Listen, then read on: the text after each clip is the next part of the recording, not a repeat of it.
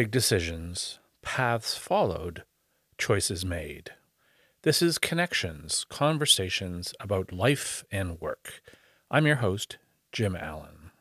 What's what's ESG? Environmental, social, and governance. So I've seen that a lot. Uh, it's a hot thing, and suddenly there's ESG gurus. There's courses you can take, and I just googled ESG, and and what pops up right away is ESG oil, ESG mining. So is it a marketing thing just to Some make of- people uh, look good, or Listen, there's some blowback that's happening. To quite frankly, you know, it comes down to companies: are they authentic or inauthentic? And Right. there are companies who have bad practices who try to wrap themselves in a virtuous cloak. yes, Uh, ESG at its core, though, is something that is meaningful and substantial, and and and is an orientation that a company takes to acknowledge its impacts from an ESG perspective.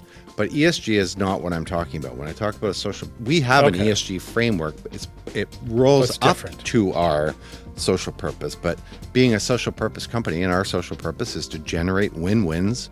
There's Right. the gambling language. Right. Win-wins for the greater good. yes, And so, what we've been doing over the last two years since we adopted the social purpose is in every part of our business looking for how can we generate win-wins for the greater good as an employer, uh, in our products, in the way that we market, in the way uh, that we view our role in the world, the, the kinds of even like our legal team, whatever. Like it's it, it's a total mind shift and our employees are embracing it. Uh, you know, they they always knew that we were doing something good in the sense that we were contributing uh, money to the province that was used for, as I said earlier, for healthcare, education, and and so on. But now it's not just the end of pipe; it's all the deci- you know, and the money that comes out the other end. It's all the decisions that get us there.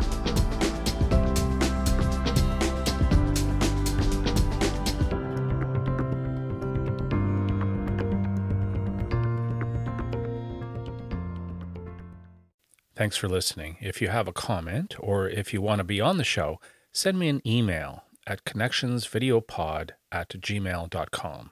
And please subscribe.